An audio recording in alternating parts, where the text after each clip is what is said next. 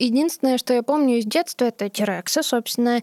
И вообще я подумала, интересно, почему Терекс самый популярный динозавр? И потом, когда я пересматривала, я подумала, он все еще самый популярный динозавр, я все еще помню Терекса.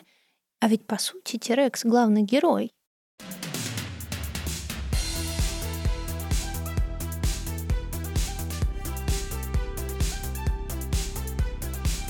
Всем привет! Это подкаст «Как из Мекиса», где мы всегда, можно сказать, снова говорим о знаковом, не самом знаковом, а не самом знаковом мы почти не говорим, и иногда вообще не знаковом кино, но в основном, конечно, знаковом. Меня зовут Алина Затонская.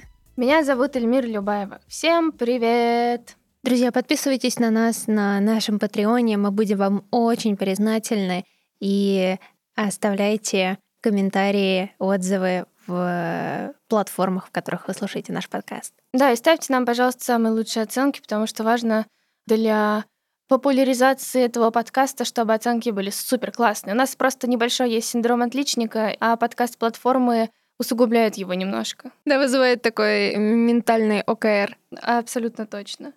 Алина. Да? Uh, have you got your favorite динозавр? Динозавр. Си. Конечно, конечно. Это трицератопс. А у тебя? Трицератопс — это который с маленькими лапками?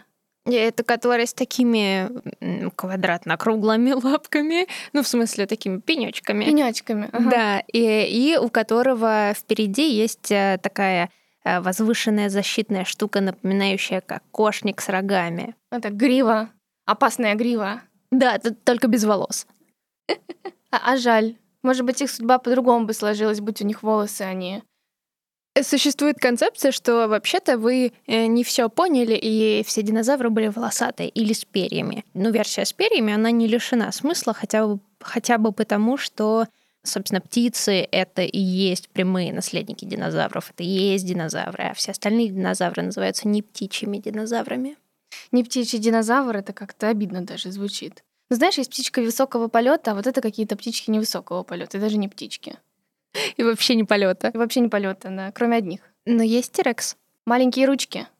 А, знаешь, раз уж мы начали про концепции мировые, вот существовал когда-то Тирекс, тот самый самый страшный тиранозавр от однокоренное слово тиран, вот, который держал а, в ужасе всех динозавров, ну, как можно предположить. И все время думаешь, вот он весь такой жуткий, а лапки у него маленькие. И, видимо, уже с того момента гармония мировая так работала, что ты не можешь сделать абсолютное добро или абсолютное зло. Вот, например, есть животное варан. На мой взгляд, это самое жуткое, самое ужасное, самое опасное животное на планете. Хуже него только ничего. Ну, в смысле, совсем ничего. Оно бегает по э, суши, оно может плавать, оно может карабкаться по деревьям, оно может развивать скорость до 60 км в час, казалось бы. Вот такой у нас натуралистический подкаст. К чему это? К тому, что почему же вараны до сих пор не поработили все человечество и весь мир? Потому что у него очень плохое зрение. И это не позволяет ему навести планы по уничтожению мира и порабощению. Вот. Но мы не об этом сегодня. Или почти об этом. Мы сегодня говорим о самом важном фильме всего человечества и всех палеонтологов и всех археологов на планете — это «Парк юрского периода». Да! О том, а, как развивалась трилогия, какое получила развитие и как э, до сих пор ребенок, взрослый, старик любят динозавров и интересуется ими до сих пор. И какой вклад в это сделал как раз-таки фильм «Парк юрского периода» и Стивен Спилберг, гениальный продюсер и режиссер. Эльмира, что из твоего детства у тебя остается в памяти о парке юрского периода? Ну, уже с самого детства я любила вкрашиться в какого-нибудь... Динозавра, так? Ну, можно и так назвать человек старше 40 лет, да. И увидев там Джеффа Голдблюма, ощущение внутри живота задребежали. Но это все, конечно, шутки-шутеечки, но Наверное, самое главное — это то, что наконец-то люди додумались. Вот я-то уже додумалась в 7 лет, а они додумались только вот недавно, что можно взять и клонировать динозавра из ничего, высосав кровь из э, комарика, который был в янтаре зацементирован, если можно так выразиться. Для меня это было принципиально важно, так я думаю, ну, наконец-то догадались. Не понимаю, почему наука сама не может взять и сделать все для, все для них нужно придумывать. Да, сидишь ты перед телевизором, э, крутишь в руках этот камушек янтаря со своим комаром и думаешь, почему мне понадобилось так мало времени, а вам так много времени. Совершенно точно. Ты думаешь, ну все, все лежит на поверхности. Думать далеко не надо. Какая проблема взять, расплавить, вытащить и сделать? А я скажу тебе, какая проблема. Давай. В общем, давай, чтобы не углубляться в большие-большие сложности, скажем так, что вот у нас есть клетка, клетке есть хромосомы. В хромосомах есть по одной молекуле ДНК. Игла в яйце, яйцо в утке, утка в зайце и так далее и тому подобное. И, в общем, мы знаем, что для человека общая длина молекул ДНК — это 2 метра. И можно сказать, что одна хромосома — это там 4,3 сантиметра. Мы не знаем длину ДНК динозавра. Но, допустим, она все те же 2 метра, и в одной хромосоме у нас будет 4,3 сантиметра. Возникает проблема номер один, пока еще решаемая.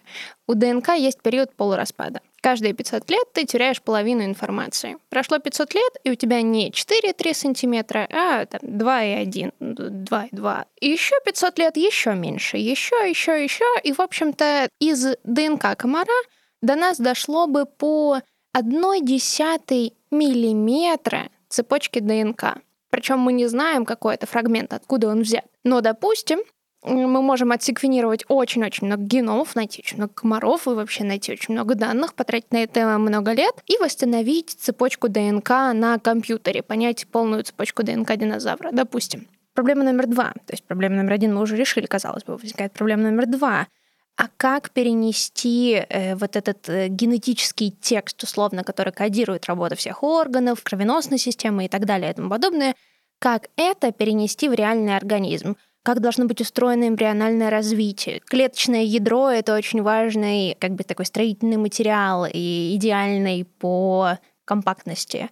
И как тебе эту историю воссоздать, это очень сложно. Но, допустим, допустим, ты можешь решить и это, ты можешь как-то понять, как должен развиваться эмбрион, посадить его какой-нибудь курице или другому животному, которое высидит яйцо, и ты создашь динозавра, допустим. Возникает следующая проблема нельзя поддерживать биоразнообразие. Ну, то есть они рано или поздно начнут вымирать, и начнут вымирать очень быстро. И, собственно, в парке юрского периода это частично было затронуто, что у них есть какая-то программа, эта программа отключается, они их как бы искусственно все время создают и поддерживают эту жизнь, но все идет не по плану. Как и обычно это бывает. Ну, кстати, в этом и есть самая главная и важная магия кино, что оно всю эту красоту превращает в условность, в которую ты сразу веришь. И, возможно, очень много людей, как и после фильма «Индиана Джонс», так и после трилогии «Парк юрского периода» захотели этим заниматься. И кажется, это самое важное, что этот фильм мог вообще привнести. Люди начали интересоваться историей возникновения динозавров и то, как они во-первых, история возникновения, во-вторых, то, возможно ли действительно их создать. Ну и спойлер, нет. Пока точно нет. Но, кстати, возвращаясь к твоему любимому Голдблюму, это очень важный персонаж вообще в, по крайней мере, в первой части. Потому что в некотором смысле герой Голдблюма, ученый-математик, который говорит в самом начале э, друзьям, новым друзьям, палеонтологам, про теорию хаоса, такую математическую концепцию, которая описывает сложные нелинейные системы и говорит о том, что там работают э, какие-то принципы хаоса, даже если эта система детерминирована. Он спрашивает своих друзей, э, знают ли они об этом, они говорят «нет, нет». И Голдблюм — это такой герой-резонер, который говорит очень важную мысль, что у человека не получится контролировать такую сложную, непредсказуемую систему, как природа. Там слишком много переменных. Когда он говорит им, что вы не можете контролировать рождаемость, решив, что у вас просто все динозавры будут э, женского пола, рано или поздно жизнь найдет себе выход. И так оно и происходит. Там появляются в какой-то момент яйца, которые были, ну, очевидно, высижены в живой природе. Соответственно, лягушка, на основе которой они синтезировали ДНК, если мне не изменяет память, лягушки есть способ менять э, хромосомы в зависимости от определенной ситуации, и, соответственно, она может поменять пол. Просто так была устроена эволюция в этом фильме, да. Как оказалось, лягушки куда более прогрессивны, чем люди. Уже да, в можно и так сказать. Уже в 1993 году все знали, что лягушки умеют менять пол, и к этому относились вполне спокойно. И все лягушачье сообщество, что-то я не слышал, чтобы возмущалось особо сильно. Вообще, наверное, стоит сказать, что сам парк юрского периода изначально это книга, которую написал Майкл Крайтон. Вернее, как написал? Почти написал, и началась гонка вооружений между разнообразными, классными, известными не очень режиссерами. Даже Тим Бертон на секундочку забежал в эту гоночку и попытался а, создать свой мир парка юрского периода. До финала дошли двое. Это Джеймс Кэмерон, известный нам по «Титанику», «Аватару», «Терминатору» и вот этим вот а, раз в пятилетку ярким и кассовым фильмом про что-то новенькое или хорошо забытое старенькое, как «Аватар» — это «Покахонтас», ну и так далее.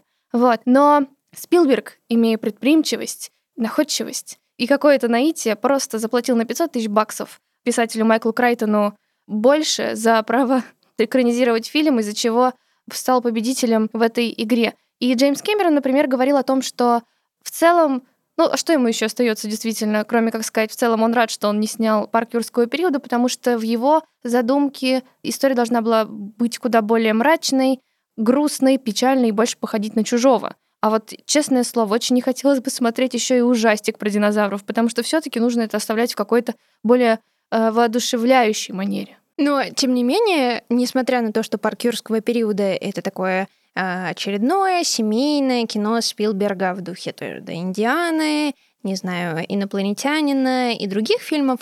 Тем не менее, знаешь, я подумала о том, что это идеальный детский ужастик. В смысле, допустим, если мы возьмем первую часть, на протяжении всего фильма эта история держит тебя в напряжении. С самого начала тебе показывают сцену, где кого-то съедают, Потом там есть напряжение в каждом кадре, подходит ребенок, спрашивает что-то про динозавра, палеонтолог ему говорит, как он будет разрывать твои кишки и все такое, все такое.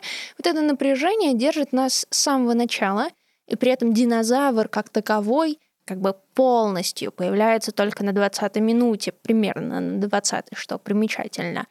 Тем не менее, вот эти неожиданные появления динозавров постоянно, как не знаю, бесконечные ружья Чехова. Там вот есть одна маленькая свободная лазейка, чтобы в окне появился динозавр и напугал тебя, он появится там и напугает тебя. И куда бы ты ни бежал как герой, там всегда будут динозавры. Они уже прибегают домой, казалось бы, все кончилось, а сигнализацию поставили, но оказывается, что на кухне есть хищные динозавры, и это же эталонный детский ночной кошмар. Ну да, ты бежишь и не, не спрятаться, не скрыться. Ну, кстати, вот, например, коротенький забег во вторую часть э, к тому, что это действительно может быть детским кошмаром, жутким. Значит, спойлер.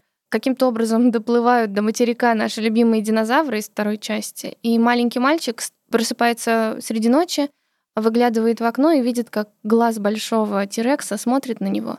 Он не верит своим глазам, протирает глаза, бежит в комнату родителей, пытается их разбудить и говорит, «Мама, папа, у меня за окном динозавр!» А они не просыпаются. И да, это жуткое, жуткий кошмар, от которого не убежать. Ну все, а куда тебе деваться, если тебе даже не верят, даже люди не просыпаются от того, что с тобой происходит, да. Тебе было страшно, когда ты смотрела «Парк юрского периода» в детстве? Мне кажется, я его смотрела э, в деревне Горенко в республике Мордовии, где ловила... В все... Мордовии ничего не страшно или почему? Почему эта деталь здесь а, всплывает? Всплывает, потому что это был маленький черно белый телевизор э, с переключением, вот таким рычажком.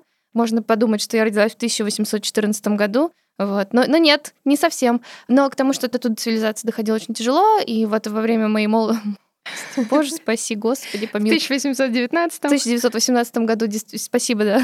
Именно так. Был только такой телевизор, там показывали либо Дикого Ангела, либо э, фильмы по Первому каналу. В то время они, кстати, были прикольные. К чему это? И был дополнительный ужас и страх от того, что тебе показывают черно-белую картинку всего этого ужаса. Вокруг собирается этот дикий саспенс из звука динозавров, бегущих людей. Тебе 7 лет, ты такой сидишь, а потом еще три дня не спишь. И, конечно, он ну, когда я пересматривала, когда готовилась к этому подкасту, я чувствовала на себе гнетущее ощущение, что я не могу оторваться, потому что мне чисто по-человечески страшно за то, что происходит в кадре. Потому что, например, вторая, третья и последующие части это уже, к сожалению, утеряли, но в первой части действительно ты, ну, прям начинается какой-то тремор рук, потому что становится страшно. А тебе было страшно, когда ты смотрела в первый раз? Я вот очень смутно помню. Единственное, что я помню из детства, это Терекса, собственно, и вообще я подумала, интересно, почему Терекс самый популярный динозавр? И потом, когда я пересматривала, я подумала, он все еще самый популярный динозавр, я все еще помню Тирекса. А ведь по сути Тирекс главный герой. Да, это действительно так. И с каждой последующей серией он становится все центральнее и центральнее во всей этой фантасмагории. Действительно, потому что в первой части у нас хотя бы есть какая-то линия общечеловеческая, вот у нас есть пара археологов, которые приезжают, смотрят на динозавров и сходят с ума от того, насколько это невообразимо и как бы сбылась их давняя детская мечта. Есть этот бешеный профессор, прими таблетки. Вот. Да, дед, прими таблетки. Да-да-да, иначе получше. Вот, который создал совершенно невозможный мир и который не смог проконтролировать, и он вышел просто за пределы разумного. Есть экзистенциальный Джефф Голдблюм, который просто говорит, вся жизнь тленна, и мы движемся из хаоса в хаос. Вот. А со временем все общечеловеческие сценарные сюжетные линии уходят на второй план. И, например, к третьей части у нас уже настолько все преисполнилось, что только о динозаврах речи идет, а все люди вокруг них — это обстоятельства. Да, это вот удивительно, насколько перевернулась игра в один момент.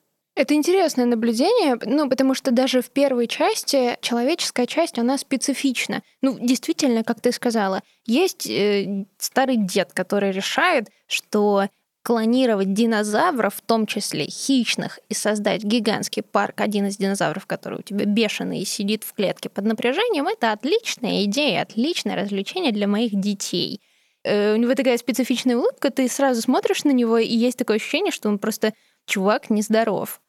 Есть пара палеонтологов, в некотором смысле довольно инфантильных, потому что они вначале как будто бы живут в какой-то другой вселенной. Да, есть вот этот палеонтолог, который рассказывает всем, что вообще-то птицы — это динозавры, все его высмеивают. Сейчас мы понимаем, что эта точка зрения доминирует. Так или иначе, он, когда сталкивается с динозаврами, он и его девушка, они реагируют так, как будто все нормально, в смысле «Вау, динозавры! Вау, можно же исследовать это!»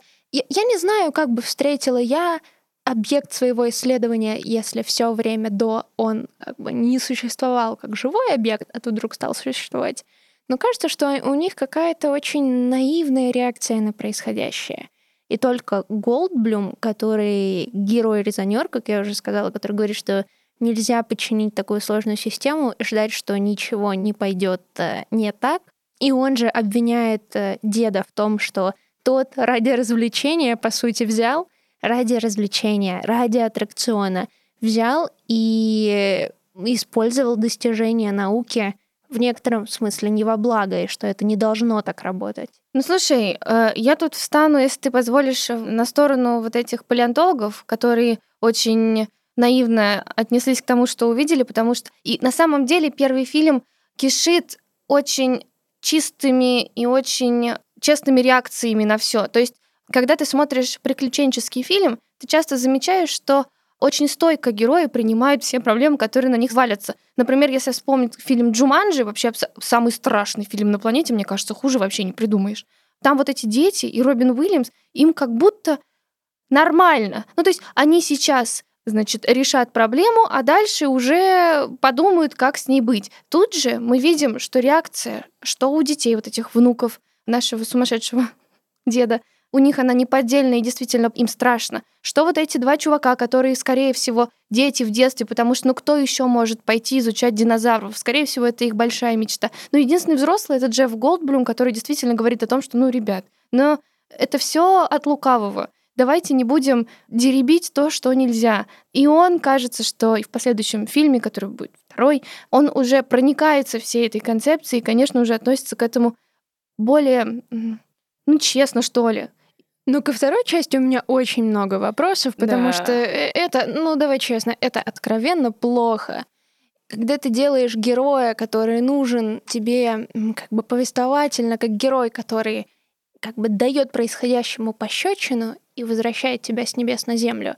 Ты делаешь его центральным героем своей линии, своей истории, и вдруг оказывается, что у него есть мотивация, и эта мотивация сильно отличается от того героя, которого мы видели до. Такого просто обаятельного чувака, который плывет по течению, но вообще-то знает, чего хочет от жизни, и имеет четкие представления о ней. Да, и это очень обидно, и, возможно, именно поэтому они отказались к третьей части вообще от э, героя Джеффа Голдблюма, как будто поняли, что карта не сыграла. и они вернулись как раз-таки к основной компашке Лори Дерн и Сэму Нилу, величайшему актеру Австралии. Я сегодня все называю каким-то очень величайшим, самым главным, самым страшным и так далее. Но да, во втором фильме действительно происходит какая-то очень странная штука. И если я правильно помню, во втором же фильме у нас произошла первая драка двух динозавров друг с другом. Да. И вот здесь у нас сталкивается уже новый мир, как будто люди совсем уходят на второй план. И как бы окей, без проблем. Во-первых, они натворили бед бешеных. Во-вторых, один остров уже у них поломался, и там живут дина... ну, ничего, да, живут просто на, на планете Земля динозавры, которые не должны там жить. Вот. Появляется второй остров, который тоже выходит из-под контроля. Третьи чуваки, которые решают перевести этих несчастных бедных динозавров. Почему нужно было взять самого страшного динозавра и перевести его на материк ко всем людям? У меня основной вопрос. Возьми диплодока, травоядное животное. Возьми бронтозавра, мой, кстати, любимый. Динозавр — это бронтозавр, это длинношеий красавчик. Вот, возьми его, не надо вести Тирекса. Понятное дело, что это весело и прикольно, но Слушай, ну ты как бы подумай вот три раза головой. Не зря у него лапки такие маленькие, знаешь, скорее всего, у него рот крепкий и ноги бетонные. Да, но как бы мотивация в целом какая-то своеобразная у второго фильма. У первого, видишь, все таки есть какой-то посыл, потому что лейтмотивом самого фильма единственная какая-то вот сюжетная арка, которая есть у персонажа, это та, что вот герои Лоры Дерн и Сэма Нила, они как бы вместе, но они этого не особо показывают. Видимо, в 93-м британском году еще не было принято показывать какие-то откровенные чувства в фильмах. Хотя о чем я говорю? Уже куча всего выходил Эммануэль в конце концов, но неважно. И когда у них происходит небольшой смолток с э, Джеффом Голдблюмом, который задает вопрос, есть ли у вас дети? Они говорят, нет. Он говорит, а у меня есть трое. Он такой, ну ладно, прикольно тебе. Он говорит, да, спасибо, пожалуйста. И в финале, когда на вертолете вся эта дружная компашка уже а, расквитавшись со всеми динозаврами, летят к земле, Лора Дерн с Сэмом Нилом переглядываются, смотрят на детей и как будто делают выбор в пользу детей. И вот в самом финальном кадре первого фильма «Парка юрского периода» они видят, как стая пеликанов, я сначала подумала, что это птеродактили, но, но это были няни. Вот, стая пеликанов в количестве четырех человек, мама, папа, дочь и сын, вероятно, летят вот в светлое будущее. И это вот единственная арка. Дальше, к сожалению, в фильмах такого уже не было. Да, потому что, по сути, здесь Сэм Нил, герой Сэма Нила, проходит какой-то очевидный этап становления и меняет свою точку зрения изначально, что дети — это шумно, дорого и абсолютно бесполезно, до э, точки зрения более гуманистической, человечной, банально. Или, знаешь, он просто настолько испугался, что в нем сыграли самые первичные инстинкты к размножению и самосохранению. Да.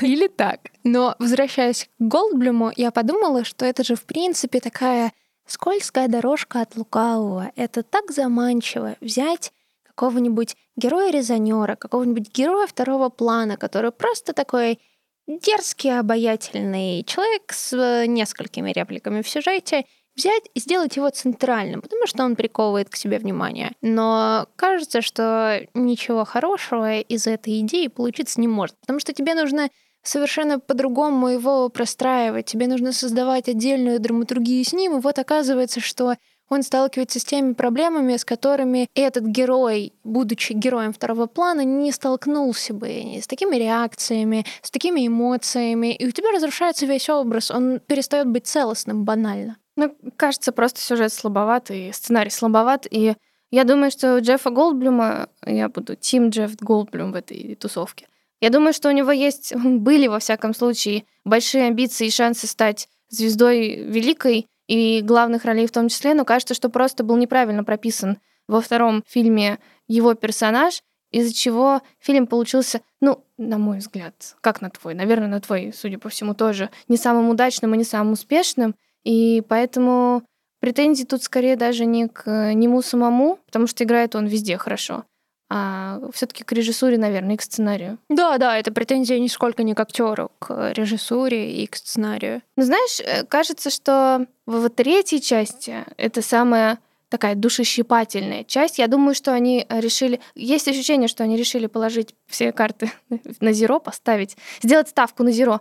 Вернули, значит, нашу первичную парочку. Мы увидим, что они уже не вместе. И там есть вот этот кадр обманка, где герой Сэма Нила играет с ребенком, тыкает в него динозавром, говорит, это там трицератопс или Валерий Милацер, пс, цератопс.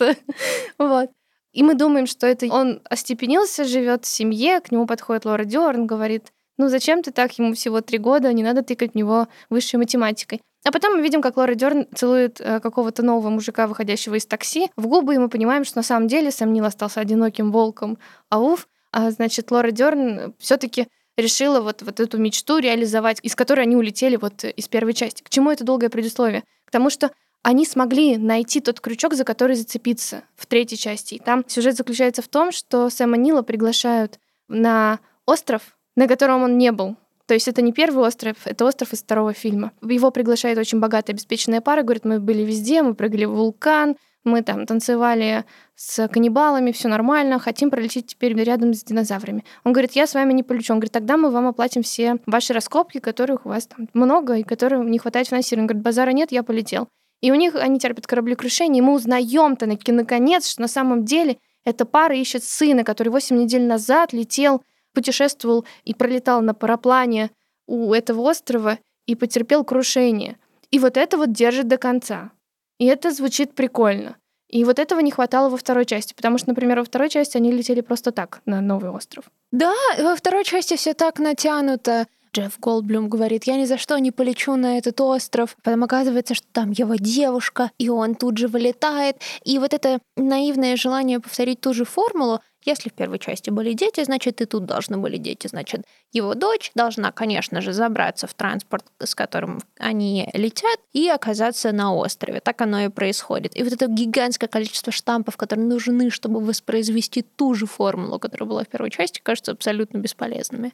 Хочу выступить адвокатом всех детей в фильмах парк юрского периода. Мне кажется, что в первом фильме, что во втором, что в третьем, герои детей на самом деле самые классные. В первой части они самые настоящие, то есть они испытывают действительно страх и ужас, и они первыми, грубо говоря, кто увидел вообще динозавров вживую. Дочь Джеффа Голдблюма во второй части, она самая адекватная, потому что она сначала, ей действительно страшно, но потом она собирается и спасает своего отца из зуб очередного, по-моему, уже не Тирекса, но какого-то другого озлобленного динозавра. Ну и в третьей части мальчик, собственно, спойлеры, а, мальчик, который исчез, он 8 недель прошатался по острову с динозаврами и выжил. 8 недель. И даже не перестал разговаривать. Ну, то есть, потому что сильные очень персонажи прописаны именно дети. И это подкупает. И мне кажется, это как раз-таки вот та штучка, которая делает фильмы парк юрского периода семейными. Потому что не будь детей во всей этой адской мясорубке, это бы действительно больше напоминало чужого, чем э, фильм, который можно сходить в субботу днем э, с выводком своих детей. Да, к самим детям вопросов нет. Я тут с тобой полностью согласна, действительно потрясающая. Но вопрос к тому, как этих детей помещают в контекст, в частности, во второй части, когда это делают максимально топорно. Согласна, это очень сомнительно. Во-первых, какой дед нормальный, принявший таблетки, например, отправит своих детей вообще на остров, который кишит динозаврами, это уже статья. Второй отец, который не заметил, что у него в трейлере ребенок едет, это вторая статья. Родители, которые отправили своего сына не пойми с кем летать на параплане вокруг острова, где вроде как живут динозавры, это еще одна заявочка на успех в одну и ту же тюрьму. Да, и как-то это звучит все странно. Но, с другой стороны, опять же, это все магия и иллюзия кино. Я просто очень люблю делать поправку на кино и разрешать чуть больше, чем позволяет ну, адекватный мир. И кажется, что пусть лучше так. Пусть они странно появятся, но добавят искренности в сюжет. Ну, мне кажется, мы просто еще можем простить примерно все Спилбергу. И если для нас динозавры — это прикольная штука из детства, то для него динозавры — это прикольная штука из юности, а его юность пришлась на 60-е. Расцвет всяких разных открытий, связанных с динозаврами, меняем представление о том, что это за животные и так далее, и так далее. И даже «Челюсти», которые снимал Спилберг, парк юрского периода считается некоторым таким сиквелом для челюстей. Ну, то есть это могла быть одна вселенная, да? Да, потому что это гигантская акула, гигантская акула как будто бы из далекого-далекого прошлого. Еще кажется, что э, Стивен Спилберг просто еще очень любит игрушки. Он просто, наверное, подорвался от того, что он может наконец взять и создать настоящих динозавров, каких хочет, каких угодно. И это, наверное, ему немножко сорвало крышу, ну, любому бы сорвало. И хочется сказать, что спецэффектами занималась целая обойма классных специалистов.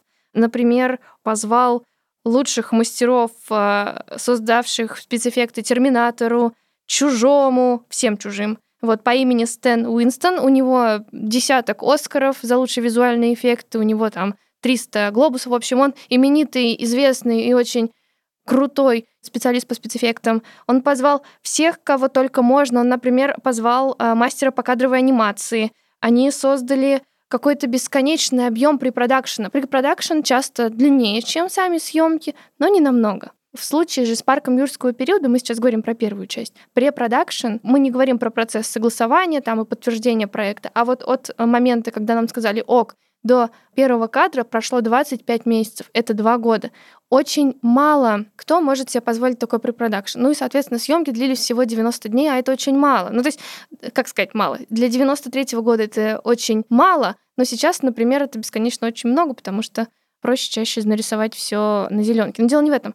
Процент того, сколько заняли съемки фильма, несравнимы с тем, как к ним готовились. И это офигенно. Представляешь, создать своего динозавра. А тебе не показалось, что в итоге это вышла такая очень техничная штука? В смысле, это как показ динозавров. Абсолютно точно. Более того, Спилберг сам вспоминал, что вот примерно в тот же период или сразу после он снимал свой известный фильм «Список Шиндлера». Гениальное кино, базар нет, мы это все прекрасно принимаем и понимаем. И он говорил, видимо, в своих мемуарах Гейши о том, что в список Шиндлера он вложил свое сердце, а в парк юрского периода он вложил всю свои руки и, и все свое ремесло. В этом нет ничего плохого, это прекрасно, это действительно фильм, которым движут спецэффекты. И, пожалуй, это один из самых удачных примеров, где спецэффекты важнее, чем сюжетная линия. Возможно, в тот момент как раз-таки и родился вот то понятие блокбастеров в хорошем смысле.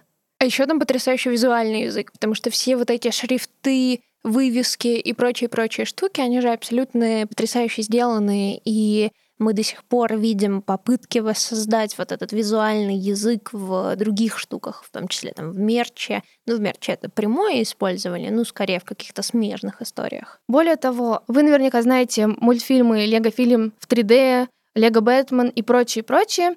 К сожалению, не так э, ярко, но тем не менее вышел фильм «Парк юрского периода Лего», и более того, это был полнометражный фильм, потом выходили мультики, это там два сезона, которые вышли на Netflix. В общем, смысл в том, что идея живет. Первому фильму больше 25 лет. Он 93 -го года, он мой ровесник, ему больше 25 лет. Но память о нем жива, и он все еще современный. И действительно, он, конечно, не может сравниться, например, с Гарольдом Ллойдом, с «Наконец безопасности», где тебя держат а, каждую секунду в напряжении, но тем не менее он все равно как-то на тебя так воздействует, что ты переживаешь героем, понимаешь, что, возможно, где-то есть сюжетные дыры, где-то не очень понятно все, но сам факт, что тебе страшно, ты за них болеешь, это вот офигенное ощущение. А еще в 2019 году выходит, и он, по-моему, до сих пор выходит, анимационный сериал Тартаковского, который называется «Первобытный». Тартаковский, на секундочку, снимал суперкрошек, лаборатория Декстера, самурая Джека и много-много чего еще интересного. И первобытный — это история про первобытного человека, который сосуществует э, с динозаврами. В какой-то момент даже в первой серии начинает с ними сражаться. И я уверена, что сказать, что эта история вдохновлена парком юрского периода, можно, и это абсолютно легитимное высказывание, потому что а что, если не парк юрского периода? Наталкивает тебя на мысли соединить человека в один мир с динозаврами. У нас есть рубрика «Детективное агентство «Лунный свет», где мы раскапываем самые странные, непонятные, но при этом прикольные, как минимум для нас, как максимум для всего человечества, факты. И мы с Алиной, когда готовились, подумали, что чем-то покемоны похожи на динозавров. Есть какая-то вот прямая какая-то взаимосвязь между ними. Мы покопались в интернетах, переводили с японского на французский, с французского на русский. Нашли вот какой факт. Оказалось, что покемон Аэродактиль ну, такое интересное. Звучит как покемон аэрогель. А это он и есть. Вот, он был создан благодаря высосанной крови из э, тела комара, который был зацементирован в янтаре. Собственно, под такой же системе в фильме «Парк юрского периода» и были созданы, например, основные все динозавры из первой части. И ты такой бум, Загадка разгадана. Очень круто, очень круто. Да. Если можно затронуть немножко новый фильм, совсем новый. Выходил, значит, «Мир юрского периода», по-моему, назывался в 3D. История развивается в той же вселенной. Они помнят прошлый опыт того, что произошло 20 лет назад. И они об этом вспоминают, но им удалось а, воссоздать парк юрского периода, который существует уже какое-то время. То есть мечта деда сбылась. И они, значит, создали действительно парк. И в чем там основная, самая большая сложность, с которой сталкиваются герои, и мне она показалась прикольной. В один момент функционерка, которая менеджер этого парка, говорит, что людям стало скучно. Они смотрят на динозавров, как на слонов. Это не то, нужно усложнять. И они выводят новый гибрид динозавра, э, не знаю, совместив Аквамена с э, Тирексом, который выглядит супер пугающе. И у него, например, уже лапки передние. Мы знаем, что у Терекса маленькие, не очень активные лапки. А у этого чудовища лапки, будьте любезны. А, и все это сделано для того, чтобы угодить публике, потому что публику ты уже ничем не испугаешь. Терекс для них это позавчерашний день. И, естественно, этот динозавр выходит из-под контроля, и начинается адская рубилова. И вот в тот момент мы замечаем, что на самом деле люди там совершенно не нужны. Там парк настолько оживает в один момент, что животные начинают... А можно ли динозавров называть животными? Конечно. Тогда животные. Животные начинают взаимодействовать между собой, забыв совершенно, что есть люди.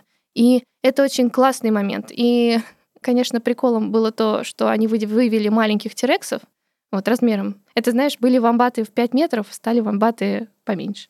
Или как были гигантские выдры, а стали маленькие вот эти, которые вы видите на милых фотографиях. Да, плывущие сверху пузом, положив лапки себе на пузо и чеша его. Чища. Ну, в общем, почесывая. И, значит, герой Криса Прата, известного по Стражам Галактики, является, я не знаю, кем, то ли дрессировщиком, то ли переводчиком с динозаврева на английский. Ну, в общем, он пытается с ними общаться. И тут это, конечно, вызывает вопросы. Еще он морской котик в прошлом, ну, наверное, чтобы как-то объяснить, почему он качок, а не ботаник. И все это заканчивается тем, что спасает их вот этот вот дрессированный тирекс, который, поговорив на своем динозаврием языке с большим динозавром, который сошел с ума, спасает его и спасает все человечество, потому что большой динозавр уходит в освоясь.